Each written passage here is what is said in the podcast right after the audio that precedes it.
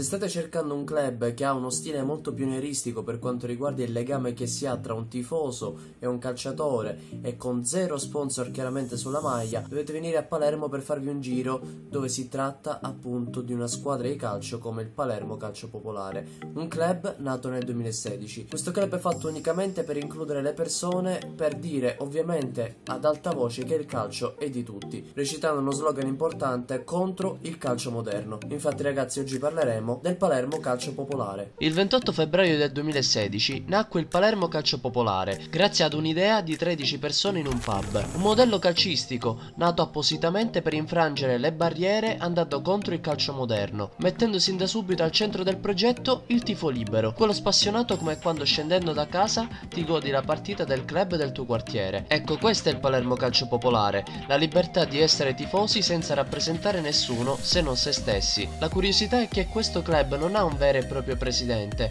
infatti la squadra è rappresentata da un azionariato popolare, quindi con un insieme di soci che prendono le decisioni per la sopravvivenza del club. Il simbolo della squadra è il Genio di Palermo, simbolo molto importante per la città, complementare alla patrona Santa Rosalia. Tra i tanti soci che sono all'interno di questa idea di calcio c'è anche Dario Mirri, nonché il presidente del Palermo. Nel duemilasedici duemiladiciassette, in un club appositamente nato per sfidare il mondo del business calcistico e rendere il calcio accessibile a tutti, porta con sé un importante seguito di molti tifosi, tra cui molti dello stesso Palermo Calcio. Da qui nasce l'avventura dei verde nero rosa. Alla prima stagione in terza categoria, la squadra del Genio gioca ufficialmente la sua prima partita in casa davanti al suo pubblico contro l'Alia, trionfando tre a zero. Ecco, quello era il manifesto di un tifo libero, un motto che verrà sempre portato avanti dal movimento popolare. Il calcio è della gente. In quell'anno il Genio trionferà vincendo la Supercoppa di terza categoria e successivamente campione dunque del campionato che consente di accedere alla seconda categoria. La stagione duemiladiciassette duemiladiciotto, ai nastri di partenza, incomincia in maniera proibitiva per il Palermo Calcio Popolare, che parte subito come outsider del campionato, ma già a soli due anni di vita il club ottiene consensi sempre maggiori, tanto da avere all'interno della società numerosi soci a sostegno del club. Pensate che il club venne anche ripreso dalle telecamere della Rai per raccontare la particolarità di questa squadra,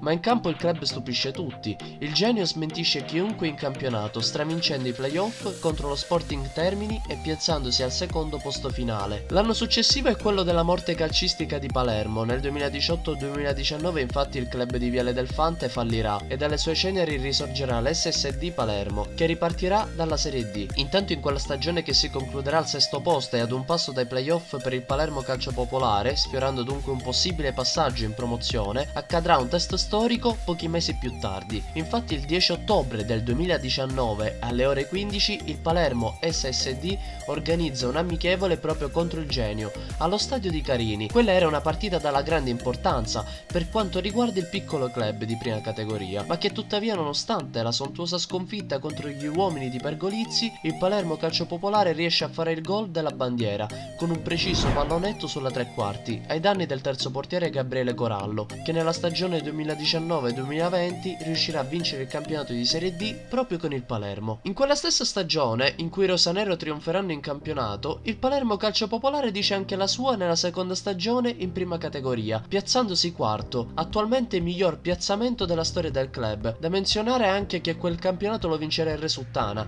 con cinquantadue punti, ben dieci lunghezze dal secondo posto. Ebbene sì, il Resuttana San Lorenzo, detto anche Resuttana, rappresenta un quartiere ricco di Palermo con un totale di quarantamila abitanti, che il dieci aprile duemilaventidue ottiene una storica promozione in eccellenza, trascinati da due ex Palermo, Gian Piero Clemente e Gianmarco Corsino. L'anno duemilaventi duemilaventuno è quello dove purtroppo il calcio dilettantistico deve per forza fermarsi per via della pandemia, che causa problemi evidenti ai club dei campionati minori, nonostante il club aveva iniziato benissimo vincendo due partite consecutive, piazzandosi terzo in classifica. L'idea di calcio del popolo che sostiene questa causa è ispirata interamente all'idea simbolica del Genio, che stava a significare rifiuto di ogni differenza di genere, sesso, razza, religione, etnia, livello sociale, l'idea che il calcio debba essere accessibile a tutti, niente soldi ai giocatori, un calcio che sembra agli albori ma che mantiene tutto il suo fascino senza il business del calcio moderno, di cui si può fare a meno quando hai davanti un club che rappresenta il tifo in tutto e per tutto.